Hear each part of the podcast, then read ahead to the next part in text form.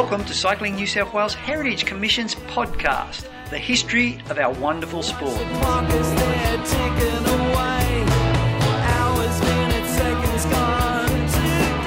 This podcast was produced on the final day of the 2020 Tour de France after we all witnessed an historic and dramatic victory by a 21 year old Slovenian, Tadej Pogačar, over another Slovenian champion, Primož Roglic. This podcast is about an Australian connection to the 2020 Tour de France winner. But it's not Pogačar's 2020 team director Allan Peiper, it's a New South Wales connection, one that directly worked on the development of Tadej Pogačar. New South Wales cyclists Tim Guy and Ben Hill both rode with Pogačar in the 2018 season in the Ljubljana Gusto Xaurum team.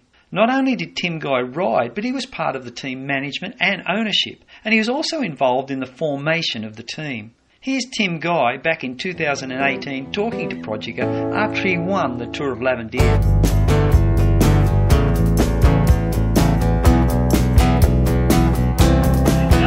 Can you uh, give us a little bit of a rundown of the last couple of stages of L'Avenir from when you went into the yellow jersey and to the finish and uh, what it was like?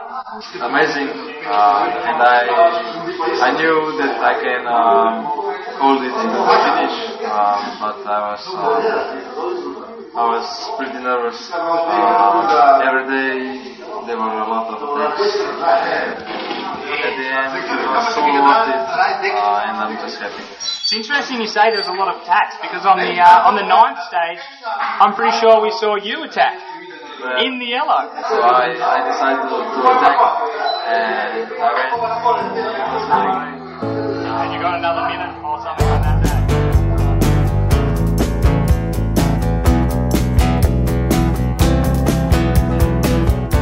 Guy and Ben Hill's Ljubljana Gusto Xaurum team came into existence in 2018 when child prodigy Tadej Pogačar outgrew his club-based Continental team as a 17 and 18 year old.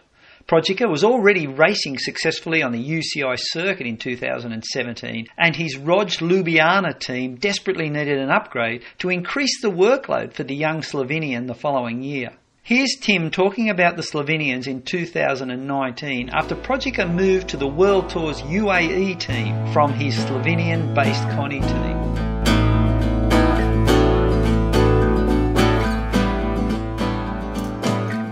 Those two are just insane. And Pogacar, like I mean, last year the whole the whole team was just they knew he was good, so everything was just revolved around him. The whole program was around Tadej. So, and things now it's difficult for them to figure out what the hell they're doing without Tadej because like you're not going to get another one of him. So you got to actually try and figure out how you manage yourself beyond Pogacar. Yeah, The program accelerates him and gives him a good leg. Like they say, it's his first year in the world tour, and you're like, yeah, all right, it is. But he also he would have had seventy race days or something last year. Yeah, like yeah. I would have done thirty. He did like he did well over double the amount of days I had. Like he had we had had lots of races. He did the under twenty three stuff as well. as The others they planned it around to try and keep him in top form for when he hit Slovenia and also when he hit um, L'Avenir. So you're like he because he was so good, he dictated the program. Everything was around him. It was just a big workload year, which has set him up for this year to handle even higher workload.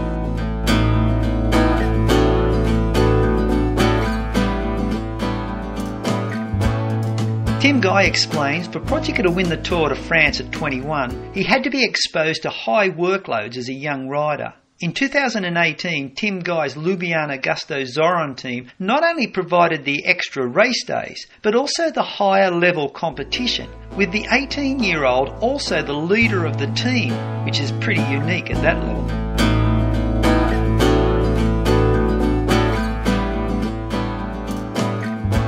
with our team, say when he rode Tour of Slovenia or even rode Tour of Croatia that first year, the one I was meant to be in but got sick for, we're talking that's a six day, six stage race. Bloody long stages, and like the year before, uh, Nibali had won.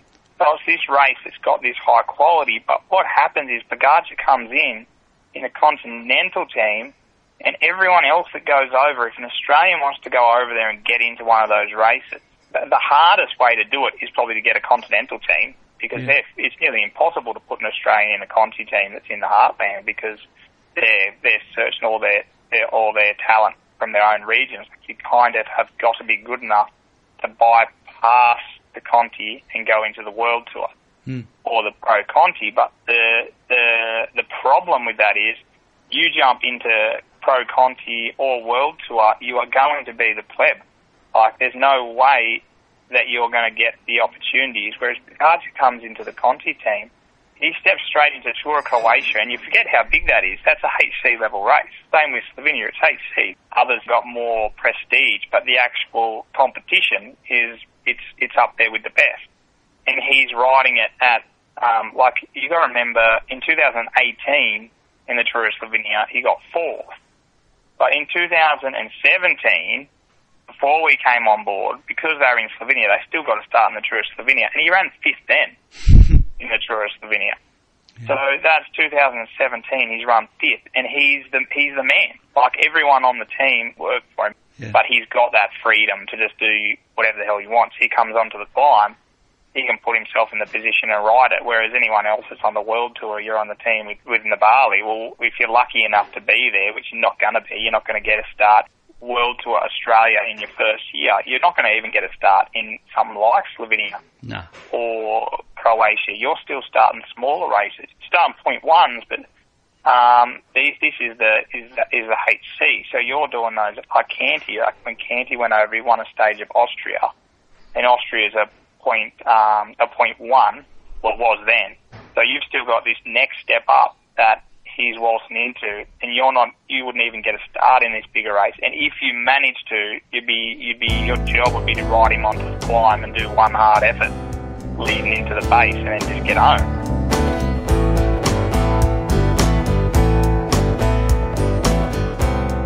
In summary, then, Tadej Pogacar's development consisted of, in 2017, riding UCI categorised races as a 17 and 18 year old with his club based continental team, Rog Ljubljana. Then, in 2018, he raced a lot more categorised events on the UCI circuit with Tim Guy and Ben Hill's Ljubljana Gusto Xaurum team, which still had strong ties with the Ljubljana club. Then, in 2019, he joined the World Tour with UAE and finished third in the Vuelta before winning the Tour de France in 2020, again with UAE, which continues to have strong links with the Ljubljana Cycle Club. Worth noting, though, that Slovenia itself is more traditionally linked to the Bahrain Merida team, with many Slovenian riders and staff linked to that World Tour program. But what about the young Tadej Pogacar? Well, it seems the secret to his success was that he remained in a club-based development program. A club program consisting of many levels, from the youngest juniors right through to World Tour pros. These different development levels allowing Tadej to climb to more difficult stress levels as he quickly adapted to the racing. I'm sure many here have heard the story of the senior cycling official complaining to local race organisers after watching a very small Tadej Pogacar racing behind a group of much larger riders in a Slovenian junior race. The concerned official asking the race organisers to explain why little Tadej had to race against much big kids. The race organiser explaining that Tadej was actually coming round to lap them. Tim Guy explains that Tadej Pogacar is the product of a hometown type club structure, which seems to have fell out of favour in modern times, with many countries opting for a invitational type or segregated elite sports program, team or squads.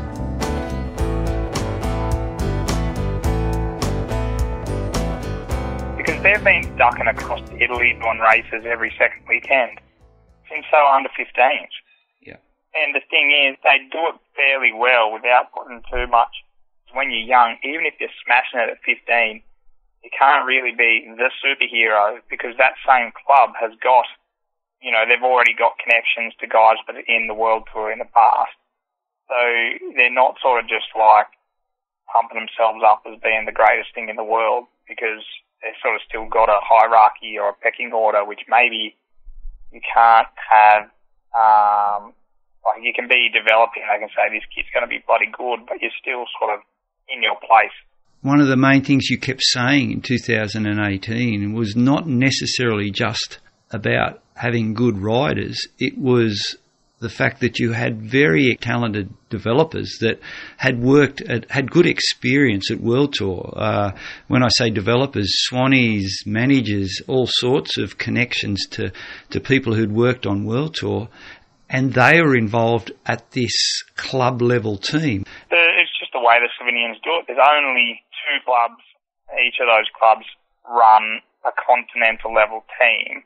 You've already got access at that time to UCI races in the best, like the border Italy is like the one of the best cycling nations there ever is, you know, and they're right bordering the Lombardy region. Like it's the it's the real heartland of cycling. That's what I say. Everyone sort of says, "Oh, well, Slovenia, they haven't had much to do with cycling." One of the questions this other guy had was like, "How how are you able to know the talent, considering um, Slovenia sort of hasn't is not a cycling nation?" You're like, know Italy's a heartland and see these kids smashing races in Italy and being, well, he must be pretty good.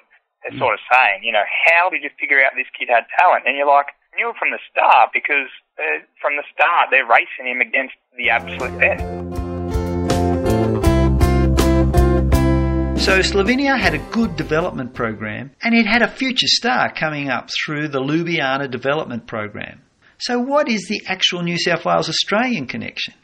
Well, midway through 2017, the 17 and 18 year old Tadej Pogačar had already started to outgrow the existing Rog Ljubljana club based Conti team, and it would require a serious upgrade to give Tadej the race program he required in 2018.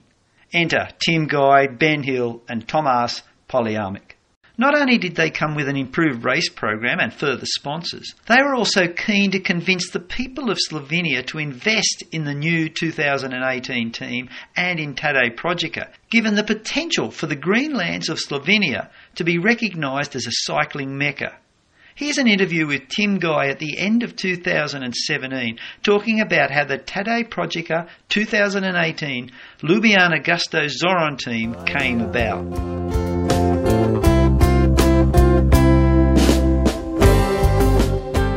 Lucky enough to catch up with Tim Guy this year. He's not just got a ride with a team overseas in Europe, but he's actually a co owner of this team. So, how did that all come about, Tim? Yeah, well, that's an interesting story. Um, the the manager of this team is uh, Tomas Poljanec, and he was a uh, director at Attaque Team Gusto. And uh, while I was there, and we sort of uh, were chatting to each other, and were pretty pretty keen on trying to uh, I've been over to Slovenia a couple of times and, and really enjoyed watching how they did things. And they seem to have a pretty good sort of understanding of development and a few good teams over there. They don't have heaps of money, but they've got the know-how and they've got the infrastructure sort of in place. So we were thinking if we could uh, bring on an Australian connection and uh, then hopefully encourage a few sponsors to come on board, we could from from other countries we could sort of uh, take this this Slovenian continental team to to another sort of level. And in the end, um, the president of the Slovenian Senate, he was actually pretty keen on the idea, but he wanted an Australian sponsor uh, in order to for him to put in some funds. And in the end, it was really late in the year, so hard to find sponsors. And um, at the last minute, I sort of I'd started up a a business with a mate last year uh, called Headcrack, which is a, a uh, mental health education business. Started off actually just going into high schools and uh, telling uh, my story and his story on our experiences with uh, anxiety and, uh, and depression. And in the end, we sort of rang up the rang up the president of the Senate and said, "Look, we've got a mental health company that's willing to get on board. is that enough to get you to get you going?" And they said, "Yep. If we've got a connection with Australia, that's all we want. that'll do. We're away." And then they ended up getting sponsors from Slovenia, a Slovenian cryptocurrency sponsor.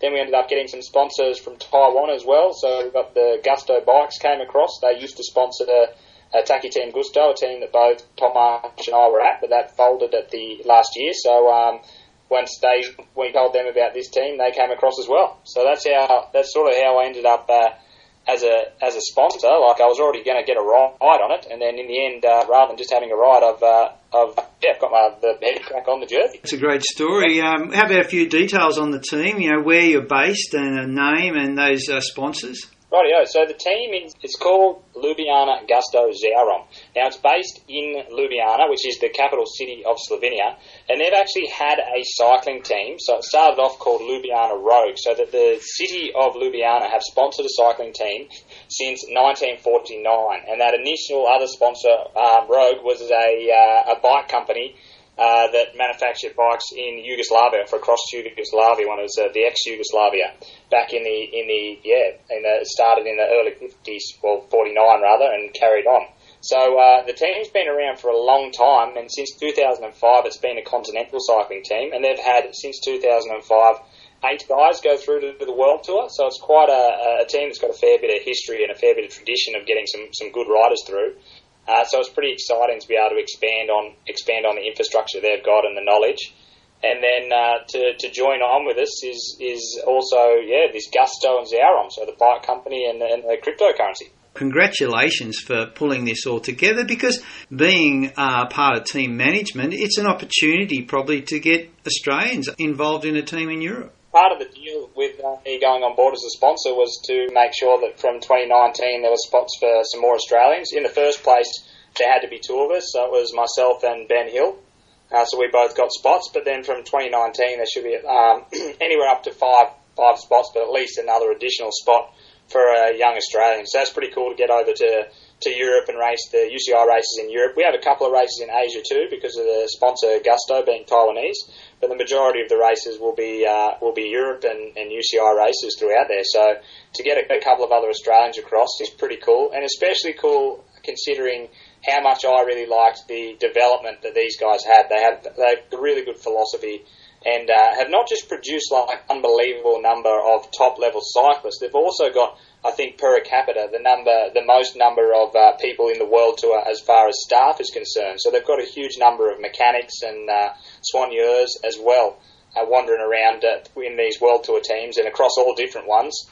Uh, so yeah, it's a country that sort of loves its cycling, and, and they're they're good at trying to not just make champions, but make people that love cycling and uh, are happy to get right in there and be known to be good workers. So whether they're riding or doing, uh, or doing any other work involved with the World Tour racing.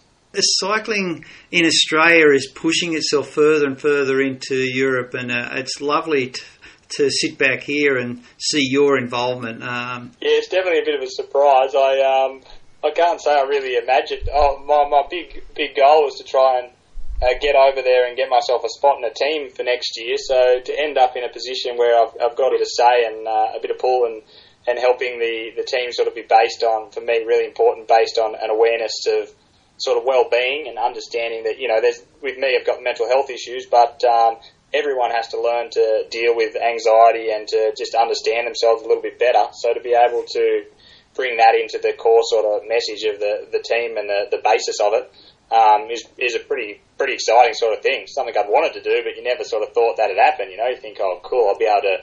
Uh, if I'm if I'm lucky enough, I'll get a spot over there. But this is uh, this is something else. So pretty pretty uh, pretty amazing. The development is is very good. So it's it's a wonderful thing for Australia. Yeah, it's pretty it's pretty exciting to be part of. That's for sure. And we'll just see how um, how it goes over the next few years. But having that base in Slovenia and it's just difficult to get into a continental team in Europe is hard enough as it is. Now, for an Australian to go over and get lumped in an Italian team or something as a one out, like it's a real difficult slog. Uh, so to be able to come over to a team that's already got a bit of establishment and Australian connection, a couple of other Australians, but still being immersed in that uh, European culture as well, and having to you know learn to understand uh, how how they how it works over there and understand other people, but not being totally just thrown in and having no sort of backup should be hopefully a really a really cool sort of uh, opportunity for them. So we'll see how it goes in the future. As I said, for next year it's myself and Ben Hill. Um, so that's that's uh, going to be pretty cool, regardless. And then we can get a few more Aussies over there in the future years, and and use that to sort of try and help develop uh, and just getting a few more people into that continental level in Europe is uh, got to be a good thing. We've got some some teams in Australia now doing great stuff and coming over to Europe for small stints, but we don't really have anything that's just permanently based in Europe. So um, to have this where there's a team that's permanently based there and you can come over and fully immerse yourself in like the full season in Europe is a pretty cool thing. Well, Tim, good luck with it. Uh, we're going to talk to you through the year, so with you and Ben, and we really do hope that uh, everything works so well and you cement that connection over there in Europe. So, so good luck with it.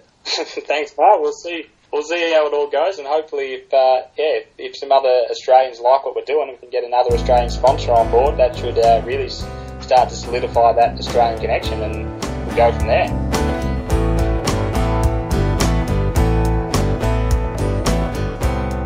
This podcast will focus on Tim Guy's achievements while battling a debilitating mental disease. However, at this point, we should quickly mention the Ben Hill story, which is an impressive example of a cyclist bouncing back from major setbacks.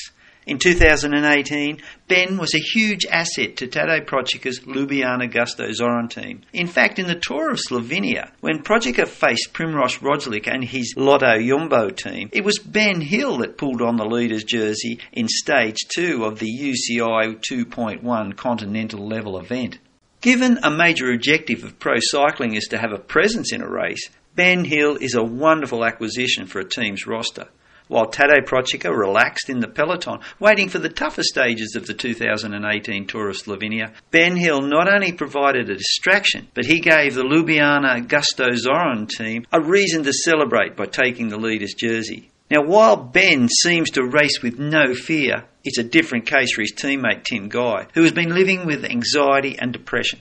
However, as a junior cyclist, Tim Guy was renowned as an aggressive, confident climber and would represent Australia at the 2007 Junior World Championships at Aguascalientes in Mexico.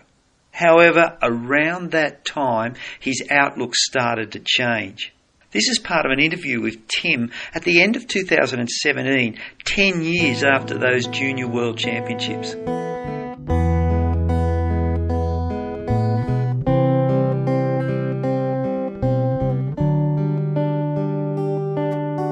But we might just go into your history with the Junior Worlds and just a, a stressful time, but it's also a very exciting time, and um, that you would look back on it as as an opportunity where you really felt that all your dreams were coming true. You know, uh, riding through Europe with a group of guys and, and racing other countries. It was an exciting time, really, wasn't it?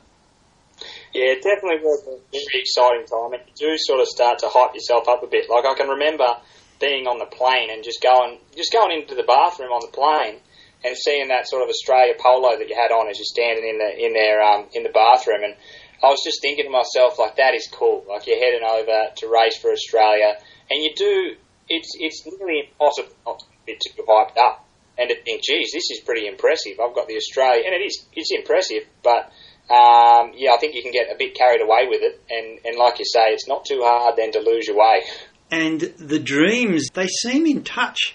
Uh, that you could reach out and get them when you're doing these junior worlds. Yeah, I think once you're at that stage, you have got these these situations where you're sitting over in Italy, and you know you're sitting in the same in the same sort of AIS base that those pros have been going through a couple of years before. A lot of them still float in there, and you might even see them while you're there. So all of a sudden, you're in the same location as them. You're sitting in the same spots. You're training with them as well sometimes, and you do start to think like, hold on a minute, I'm, I, I must be getting pretty close to actually uh, maybe being able to step into this, and that's really exciting, but also terrifyingly frightening because you don't want to stuff it up. You're like, well, look, looks like I've got this incredible opportunity. I don't want to stuff this up. Like, if I don't get it, I don't know what I'll do. So it's a mix of it's a mix of emotions and um, it can be it's difficult because as a coach, I imagine what you're wanting to do in some ways is inspire your rider, sort of to say to them, look, this is what you can possibly be. But then there's there's a it's it's a bit of a touch and go because if you go too far on that issue, you're selling kids a dream that is not necessarily the reality or not quite possible. We always like to look at the best rider out in that field and think maybe one day you could be them rather than maybe one day could be the dude that's just battling to be the Lanterne Rouge and think, that would still be pretty cool. Well, I'm going pretty good here. I've made this Australian team. I, I now need to prove it. I don't want to go out and now look bad. And let's say in your case, the top five in your junior world road race, which you rode a really good race in. There was Diego Ulissi, Peter Sagan, and John Degenkolb were in the top five. You finished just behind Taylor Phinney and Rafa Majka, but you beat blokes like Nelson Oliveira, uh, Bob Ridge, Rohan Dennis, Michael Kwiatkowski, world champion, finished behind you. So all these riders that go over there, and it seems some will go on and some will fall out the back. And I think for the first time, suddenly it's about your mental ability to cope. Yeah, I think that, that probably hits a little bit close to home because once I once I came back from being over there, that's def- that's exactly what I was trying to do. You come back and you kind of want to. You've been over and had this big experience, and you want to come back and, and sort of live up to it. So even if it's a club race or something, you kind of feel like the people are watching you, and if you don't go super well, that then they're going to be like, oh, what a minute, why did this kid go over there? Like maybe he was no good. So you're desperately trying to sort of prove it. And at the same time, you're then thrown back into sort of starting at, like, I mean, I still signed for a continental team um, that first year out, but in reality, you were you just had to make your name again. So you Yep. come back to Australia. Now it's different depending on how good you are. If you are unbelievable, you might sort of fast track through junior worlds, and that's what everyone sort of is hoping to do. To sort of just fast track it through, spend one or two years like the World Tour Academy type thing, and then jump into the pros. Whereas in for, for you know seventy percent of the guys that are, that make it to that level, that's not the route they're going to take. They've got to come back home, be thrown into the thrown back into being just all of a sudden the youngest kid out of a whole selection of guys, and battling away to try and prove yourself. And for me, like I, I, all of a sudden I was getting results that should have been pretty impressive to me, but I felt like because this dream was to go pro, that it wasn't living up to it. I mean, I finished um, 27th in the stage of the Sun Tour, um, straight out of Junior Worlds, and I felt disappointed with it. Like at the time, I was like, you know, I was finished two minutes down on Chris Froome, who won won that, uh, who was um, yeah on that stage. It was a pretty handy sun tour when you think Chris Froome was going in it. Yeah, it was just, yeah. There's there was quite a few um, pretty good riders, and, and you're thinking you're finishing 27th, you're finishing two two minutes down on them on a, on, a, on an 11k summit finish.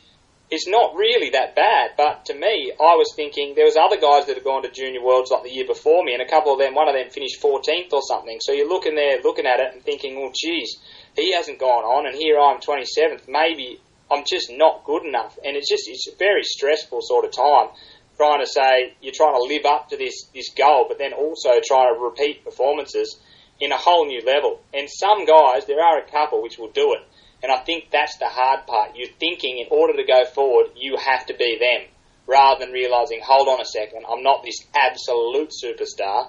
But uh, maybe if I just am, am patient enough and, and take my time, I can get there. But you almost it's almost impossible to do because you just crack. So for those guys coming back, anyone that does sort of soldier through, like holy dooly, they've got to have a good mental capacity. But that's what I like to think. yeah, you have a high expectation, but you also were mentioning there you've come back and you've popped out of the juniors and now you're going in the seniors and you're starting all over again. You went into a continental team, but you were riding then with senior seasoned riders and you suddenly went from someone where you, you know, you could look at your own goals, but suddenly you're just got team goals then. You're just working for hard nosed pros who aren't going to just let you do whatever you want to. And that's a big shock, isn't it? Yeah, it's definitely a different a different game when you are trying to figure out and it all depends what team you get in because it's nice to think you come back and, and you're learning all these skills and stuff, but there's still a lot of teams in Australia. And uh, when I came back, most of the races I was doing, there wasn't too much thinking about what was going on at all. And that's probably another part to play in me wanting to go forward. You think you're just going to do it on this raw ability rather than actually starting to read the race and understand sort of when's a good time to go and taking those opportunities. And you just can't do that when you get into the higher levels because there are some riders that are really thinking about it. There's others that are just doing the same thing as you, and you can sit there trying to figure out what the hell they're doing for years and never be able to understand it. But there are those smart guys that have really got it nailed, and they're also they're looking at these young young people coming through, like myself, and they have got a bit of look at this young fella. He thinks he knows what's going on, but we'll teach him a lesson. So you've got a little bit of that trying to find your place uh, in the whole scene. And I think that's sort of a normal thing, but it's also quite quite confronting and realising that, oh, hang on a minute, what I used to just do, these guys aren't happy when I do that. They're ripping me apart Yeah. and telling me I can't do it. You also had a serious crash leading into the Junior Worlds. Like you, you turned up in Mexico for that Junior Worlds uh, with your bike just smashed to pieces in a little box. You weren't even starting that road race till virtually you know hours before. Yeah, so um, I think it's important to remember for people listening back there that you were actually there as well. So you were the, the coach for the junior women's team at the time. So once I hit the ground in uh, Mexico, uh, you were there to, to watch it all. So I'd had a crash in Italy two weeks out, I think, and uh, was been riding for about three hours and descending down this uh, down this hill. And started to feel. I stopped to take a little bit of a photo of this this mural, a cycling mural on the back of a chapel. And the other guys sort of carried on, and I was like, yeah, I'll just sort of catch up and kept riding and, and sort of felt a bit of a, a bit of like a, a rattle and, and bounced the bike. And uh, next thing I knew, I just was waking up on the on the ground with half my face ground off, and the bike was uh, it was broken in half down the top and down tube, so you could actually hold the front the front forks and handlebars separate to the rest of the bike. But then it was also uh, cracked all the way through, twice on the seat tube, and all the way through on both of the rear stays. So six spots completely cracked all the way through, and just landed straight on my face. Spent a little bit of time in hospital, and uh, essentially the next next time I was really riding my bike was was once I hit down in Mexico, and we had to try and find a replacement bike, and uh, I got one that was I was riding a, a 56 size frame, and I got we managed to find that one was there's 52, and then before the Junior Worlds you had to uh, you had to weigh in your bikes, and I, the guy in front of me weighed his in at seven, then I weighed mine eight point six, and I was, I was but at the time, now this is what, what's, what's interesting is at the time you're that sort of hyped up on the idea of going for this dream. You're in a bit of a dream world that you think it doesn't matter. You're like, oh, look, weights don't mean anything. Some people are different. They're very, very analytical of it all. But I was kind of just like, oh, well, no difference. Let's just go. But um, definitely wasn't the optimal sort of uh, running. You do have to push yourself hard. That was a very impressive Junior Worlds team. These guys, sometimes it's not a bad thing to miss that team. You know, a lot of the guys come through that don't actually get in the Junior Worlds team. It's you sit there afterwards, and uh, when I was in my worst sort of patches, you'd wonder whether whether making Junior World was a good or bad thing because you're like, there is definitely plenty to say. With you missed that team, and you've got a lot less stress on you. you you've got a, you know, if you're still pretty close and you've just missed it, you sort of then can can build on and sort of aim for it. Whereas if you go over there and have all that hype, then come back, it can be quite hard to carry on. Especially, it seems, if you have some real super performances. So uh, I, I think I was already a little bit, I was already starting to battle with my mental health issues before going over there, and didn't train quite as good as I should have. Getting uh, getting over there was just real stress, real anxious.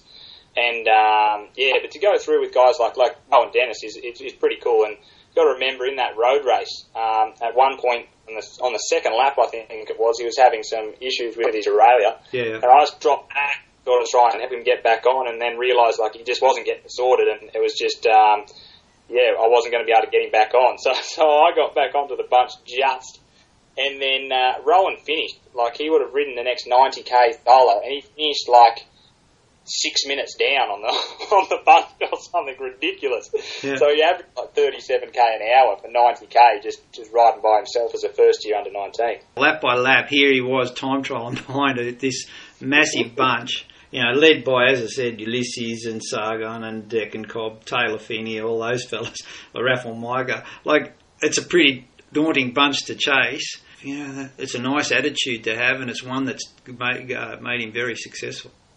Yeah, it's definitely definitely um, interesting sort of thing to observe, and um, yeah, like, but it's just sometimes it's hard to pick who are the ones that are that are going to go forward and who are the ones that'll crack. And like you said, often it seems that the the abi- ability to sort of handle it mentally is a massive massive uh, part of it, and I was not able to do it very Yep. successfully.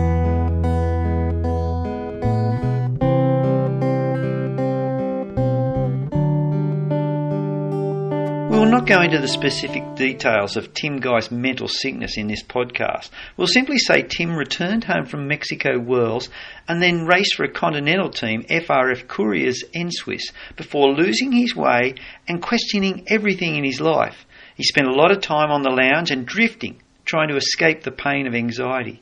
Unable to work out where the pain was coming from, it's safe to say Tim believed cycling to be a part of the cause. So it's something of a risk after a number of years of agony to attempt to ride again to reclaim his life.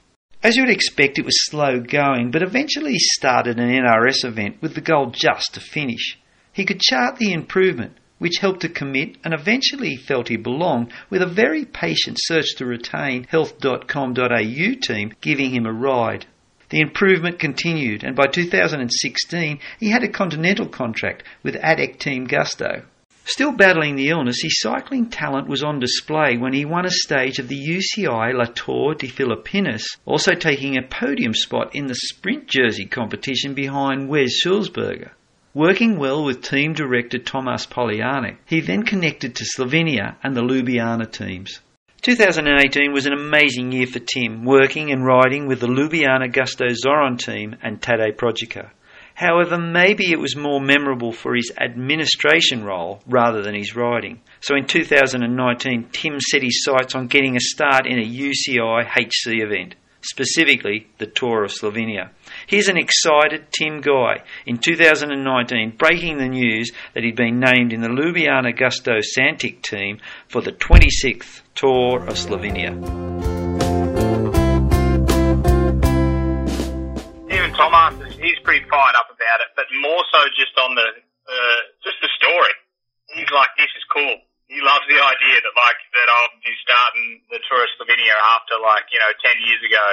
He's like, you know, you had this chance, you could have been something pretty good, and then all these problems with the mental health, and then here you'll get to start, and he's like, no pressure, but and he's sort of even pushing to try and get like uh, get the Slovenian media and stuff to do some things on it.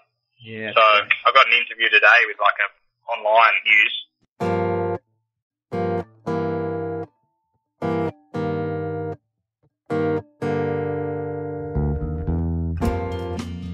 So after five years, Tim Guy suddenly realised he was getting somewhere.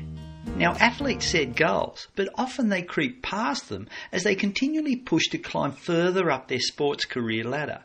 For Tim, the 2019 Tour of Slovenia was one of those rare times when you realise you are growing in your chosen sport. And for Tim to realise he was achieving something with his critical eye and cautious outlook ahead of the tour, well, that was special. Tim's feeling of accomplishment showed the power of a close and strong role model, as Tim had come through the local cycling program behind champion Mark Renshaw, and the opportunity to race with him, well, it allowed a real point of reflection.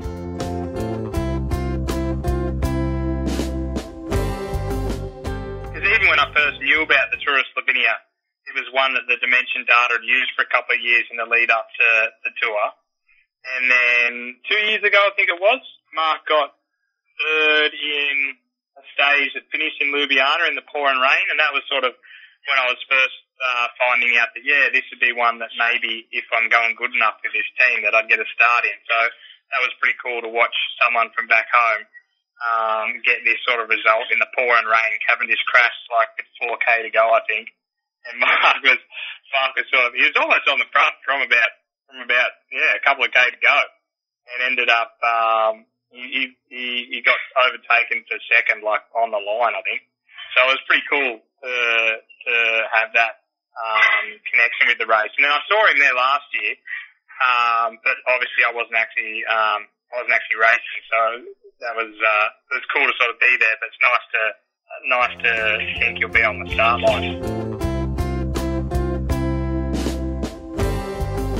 Following him as a role model. Well, he was just on his way through. Like he was already. I still remember getting on the bus and listening on the radio. As soon as I got on the bus one day when I was a little little fella, they were talking about Renshaw signing to FDJ when he first signed for them. Like it was on the radio on the bus as I got on, and um, so he's just that bit ahead where you're just trying to chase that that what is he six years older or something maybe.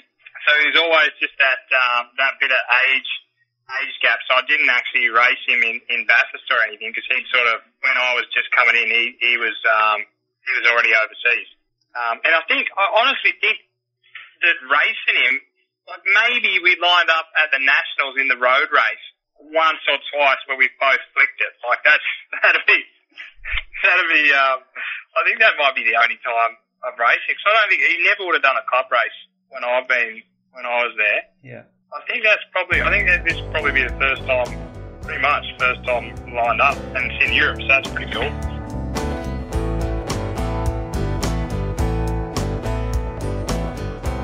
Of course, all that excitement was going to have consequences for the sometimes fragile Tim Guy. Where most people have nervous butterflies, Tim has elephants. And all that nervous anxiety was going to result in a lot of negative chatter in Tim's head ahead of the Tour of Slovenia which, to be truthful, was well founded, as Tim is medicated for his anxiety and depression. And that year, a lot of experimentation with dosage resulted in constant cuts to his training workload. In Tim's case, it's not just the specific side effects of the anxiety meds, but the changes in the dosage seriously reduce the amount of conditioning Tim can undertake. Here's part of a talk with Tim before the 2019 Tour of Slovenia.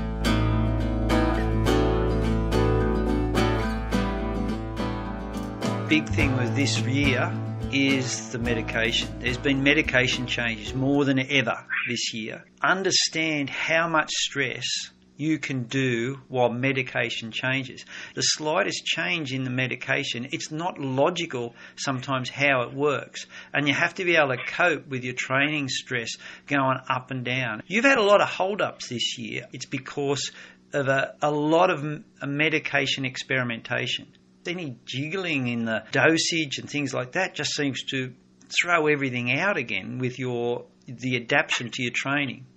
So that's been the big story this year. You've been patient. You possibly could have already done this SC block before Slovenia, but it just you couldn't fit it in because of these medication changes the whole way along. It makes you sick as well. Well, it wasn't until February or something, January, end of January, until I sort of settled on one. So yeah, yeah, it's been the back end. Of, I tried three or four different types from getting home last year before And that's the story coming into Slovenia that been trying to get your head around working out what drugs work for you um, while trying to maintain some type of conditioning program.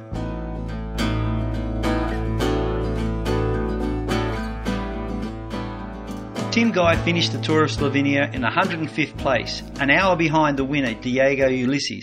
And while he may have performed better in other listed European tours, such as the CRO Race Tour of Croatia and the Tour of Hungary, his performance to finish giving his self doubts and training interruptions due to the treatment of his anxiety and depression was very impressive. Biggest thing you have done since you got back on the bikes? you've done the biggest thing. It wasn't just about getting through this race, but it was about being able to do it on on different medications. It was about learning to know that you belong there, even though everyone in a in a HC race is going to tell you you don't, because everyone wants the position in front of them, so they keep knocking you back. And those are the things that you had to contend with while you know, you weren't mentally really on your game. So it's it's a huge effort. It's a huge achievement. Yeah, and that's that is the thing that just cracks me. Well, I think just in general, that's the thing with the mental illness. And I think you've hit it right on the head. Is that you just it's it's hard to feel like you belong. And when you don't feel like you do, then everything else can crumble around as well with your thinking because you're yeah, you're not settled. You're not sort of sitting somewhere where you're feeling like, oh yeah, this is this is my spot. Yeah. And um, then you're spending your whole time trying to find a spot, and like, well, maybe it's not here, maybe it's there, maybe it's nowhere, maybe like that kind of that kind of thinking. So it's it's um, throwing yourself into into that on a heightened level again. How much pressure's on there? Because everywhere you go, the person behind you says, "Nah, you're not sitting there. You're not you're not at that level. You're back behind me. And you go back behind them and they say, no, no, you're back behind me. Said the person. There's not anywhere. You've got to fight for every spot. And that's one of the most difficult assignments you could do if you've got a mental disorder. I haven't got the confidence to say, yes, I do belong. It's something you shouldn't be able to do. If, if something's meant to get to me and, and, and, and, and throw you off, then that's the that's the kind of race that'll do it. That's the one that should be just too too much. And that's what you notice with Renshaw. Like you would notice with him, he just you could you never really saw him because he was always just very very good position. Yeah.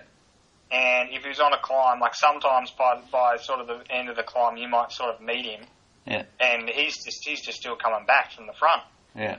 Um, which you like, he's he's very impressive with that. Like just very very easy too. You watch how he how he moves around and stuff, and it's just second. It's very second nature. Like you can just sort of like yep, zip around here. I'll put myself up here, and then can float back for ages before I know I'll be safe over this over this climb. And then, whereas I'm, I'm sort of fighting. If if I'm done well, I'm 40 riders from the back Yeah. going onto the climb Yeah. instead of instead of three riders from the back. Yeah.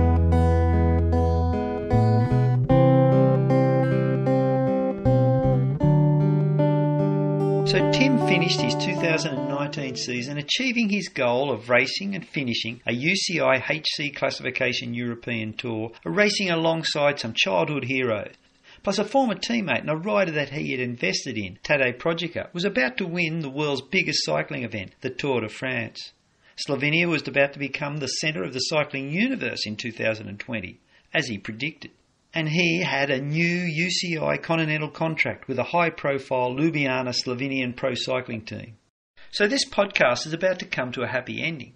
Sadly, no. Enter COVID 19 to the story. Stranded in Australia due to the pandemic, Tim started teaching at one of the region's high schools at the start of 2020. He also made time to properly investigate his depression and anxiety medications and to consider its limited success in recent times. Out of the cycling bubble, things were not going that well mentally, although he did have great success teaching. He would end up in hospital for more than a month prior to the Tour de France. In an attempt to lose the demons that harassed him, he opted to try TMS therapy.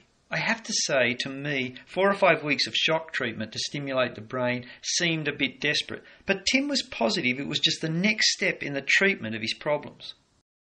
Now, given Tim Guy's connections to Tadej Pogačar, you would expect he wouldn't have missed a minute of the 2020 Tour de France, but sadly it wasn't the case. Tim was battling at the time, pretty much in isolation, focusing on his teaching, paying little attention at all to Pogačar's winning ride. While I'm not sure I should play this interview after the famous time trial performance by Projika, it does explain the seriousness of someone battling with mental issues.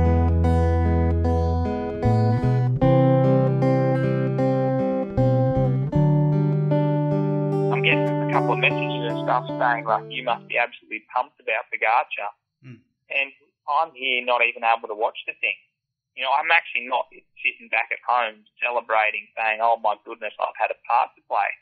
I don't feel that at all. I feel, I feel just as as lost and isolated um, as um, as I could ever imagine being. Like you're sort of sitting here, and and any sort of positive thought actually actually brings on like a panic attack because you are in a state where you don't experience those emotions as you'd like to because of the mental illness, and that really trips you out. So you're here thinking, well, I should be celebrating, I should be feeling amazing. Um, and then you can beat yourself up wondering if you're this horrible person. But you got to step back and be like, well, no, hang on. Even when there aren't these superstar um, moments, you're still you're still sort of trying to learn to figure out how to just put one foot in front of the other, and that's the amazing thing to come back and realise. Well, now we're talking about having a connection to a guy that's won the tour and going over there and doing these races and still feeling like you do. Like it shows just how much of an impact the, the mental illnesses, mental illness can have on have on someone, and it shows you how desperate people get. It's not just surface worry; it can mean that you're so on edge and full of panic and fear that even even amongst some of the these kind of things that people would dream of um, as a kid, you can still feel so far from life. At the moment of doing these things, I've been so petrified. But often when I when I'm going just a little bit better than I am now, I can look back and feel like I don't see the memories um, as they were. I don't see them as being these horrible moments. You sort of can look back and get a bit of the a bit of the a more a more realistic view on it. And at the moment, that's difficult because I'm sort of real low. Mm. But um, that's sort of what you what you're hanging on for the future is to say you'll be able to look back and go, um, yeah, well, yeah, hopefully you've got something better than looking back and thinking you sat on the lounge for five years. Yeah, yeah. Well, like I predicted that you wouldn't watch it because anxiety can be excitement, but and it can also be fear, and you can't afford to let anxiety take off. Anxiety is both fear and excitement, and so when it comes to if you're on a downer, you you can't afford to let it go either way. So you, you try your best to keep in this neutral state. All you want to do is live a normal life. But the fear has, in some ways, not allowed you to realize that you're living uh, an extraordinary life. And you know, though, now with experience, that um, if you can keep involved, and you're certainly not on the lounge now, you're doing other things, and again, putting pressure on you, you're going to a new level of pressure because you're pushed outside the cycling bubble.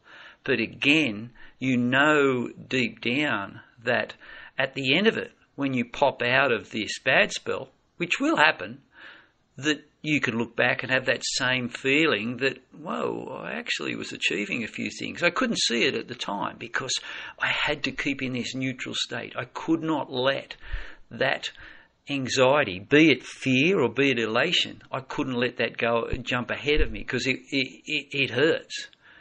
I didn't just bail. I know that I was living life at the time. I was, I may have been in hospital, but I got out and got back to work. And uh, I know deep down I'll appreciate that further down the track. You you might be living an amazing life, but you won't see it. and the other thing is you you do have to protect yourself from even the excitement of what's happening at the moment because you know excitement's anxiety as well, isn't it? Yeah, I think that uh, description probably hit home a little bit Hmm. a little bit too much even to think like that's exactly is is, is spot on that any is that any emotion that that comes along triggers panic. So you've you've said it exactly right. Like it can be it could be excitement and it triggers panic. So then you don't have the option to sit here and even realise that there's some level of excitement going on because it's just too caught up that that that trigger response for panic is too fast on the button that it is off before you get to realise whether you are excited or depressed or jealous or or any of those things. You you can't you don't actually know which one of them is. So so your mind is, is almost trying to second guess and put on, put, put down which one it's got to be because, well, here's this guy winning Tour de France and you're panicking, you're feeling not good. So maybe that, it must be jealousy. Whereas, um, or it must be, you know, it must just be that, um, that you don't really care about the racing and you'd prefer that, uh, prefer that you'd never, never touch the bike or whatever's going on in your head. And none of them, you can't trust any of them because there's that many different thoughts rolling around. None of them, um, none of them are accurate. Even the closest one to being the truth is not the truth because it's so spun out by this um, reaction that you that you get. And what you've said there with it, I think, is just is is um, well, it hurts a bit. It hurts a bit because you realise, yeah, you have you do have to try and for all this time you have just been trying to protect yourself. You're trying to Mm. put up enough of a, a barrier around you or enough of just just taking away the emotion as much as possible that you can just roll, try to get to a point where you're almost rolling along without, um, without any connection too deep in any direction because it will spin you out.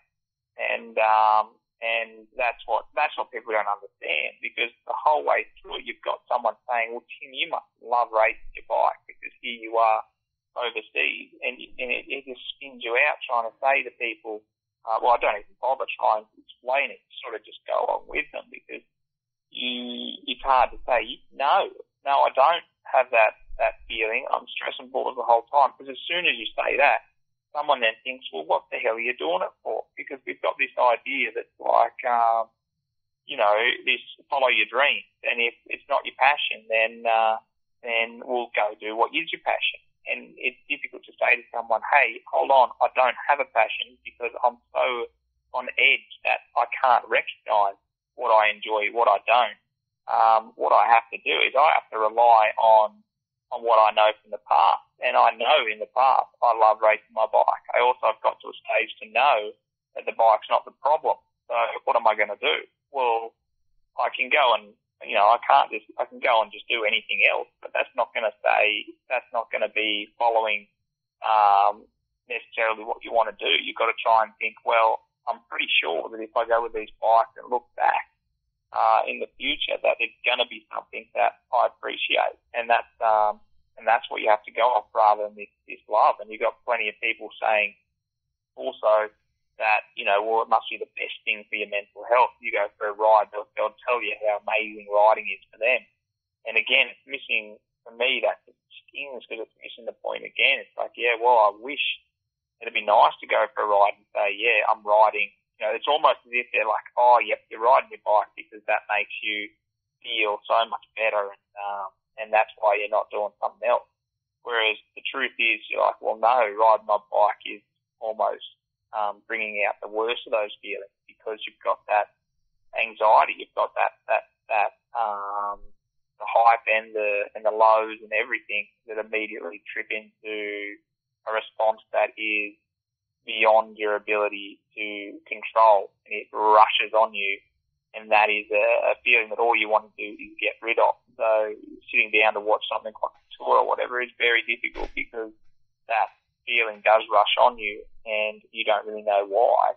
Um, so yeah, it does make it, it makes that whole process very difficult to figure out. And in the end, you've got to just, like you said, like I was saying, you've got to go look for opportunities and and and take them despite how you're feeling, and then maybe eventually you look back and and there'll be something that comes of it. Because even now you're like, well, not feeling good, but in the future, who knows what comes of all this stuff or where it leads or, um, you know, at the end of the day, all I'm looking for is a little bit of contentment.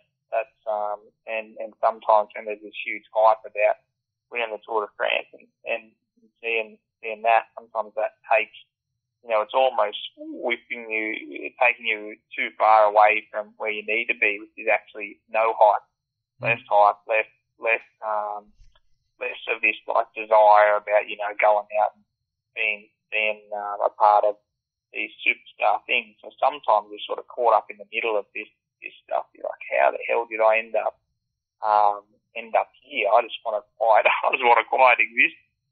Um, but yeah, I guess that's what has happened from taking opportunities as they as they sit there. And it's sure surely it's probably better than the alternative of having um, just shrunk right into yourself and sat on the couch. Like it hasn't, it doesn't get rid of the rid of those feelings, but it's like you can achieve something at the same time uh, as having these this, and, and maybe that's uh, maybe that's worthwhile.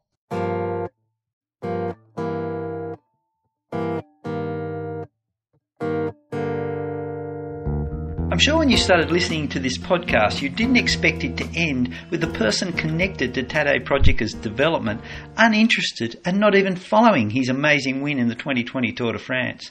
It's sad, but as Tim explained, after experiencing life with a mental disease, he now knows that sometime in the future this will be a great memory without the anxiety pain that he has been experiencing currently. So his secret is to keep looking for opportunities, even while he's on a downer, because history tells him that you can achieve in the tough times. And strangely, those tough times can become wonderful memories if you keep going. So, in closing, we have finished this podcast in one of those tough times. COVID 19 has stopped Tim's cycling season in Europe, and mentally he's in a bad spot coming off some serious medical treatment. So, is Tim Guy looking for opportunity at the moment back in Australia? Well, of course he is. As part of a sports technology unit at his school, he's organised a talent identification challenge for his students, where the group selects and supports a classmate for some sports testing, including a cycling FTP test. He even got world champion Rohan Dennis to send the students a video message of support. Here's Tim in his current bad patch in July 2020.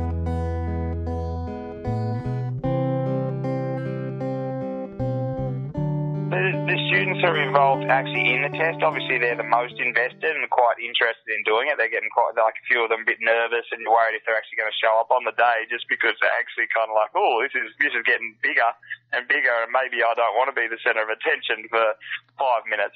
And then to get Rohan Dennis to do a little video. He also sort of mentioned about how they're nerve wracking. He's like, these things are nerve wracking. They're really hard, and you're going to suffer for five minutes. And he's like, I've never liked doing them. He's the best, the best in the world at them.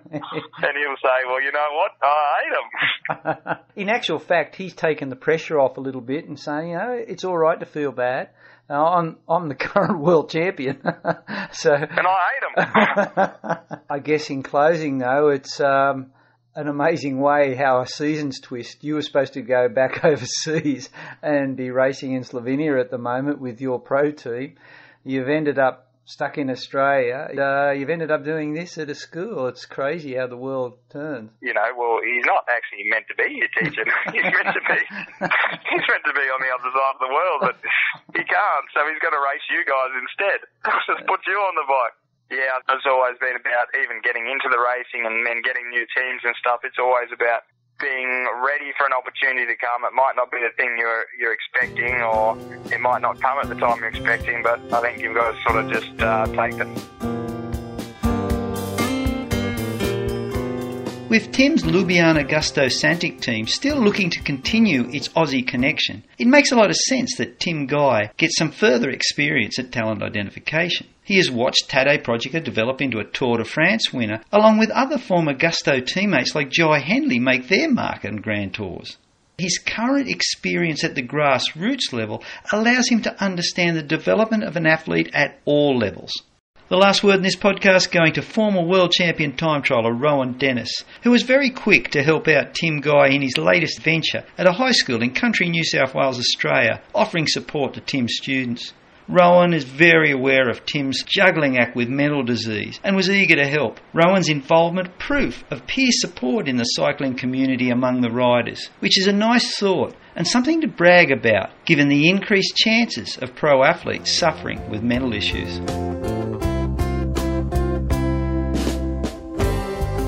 Hey guys, my name's Rohan Dennis. I'm the current world time trial champion in the elite professional ranks. Told me that you've got a five minute max test coming up soon, and I just want to wish you all a bit of good luck. Not gonna lie, you're probably gonna really, really suffer. I even suffer every time. I never enjoyed them. It's nerve wracking, it's, it's hard, but it's something you've gotta do to try find your absolute limit on a day. So listen, it's going to be fun. Try find your limit on a day. Enjoy it while it lasts, and try rope Tim into doing it as well. You have been listening to Cycling New South Wales Heritage Commission's podcast. Thanks to Dried Arrangement for the music in this story. This is Heritage Commission Chairman Mark Windsor saying thanks for listening.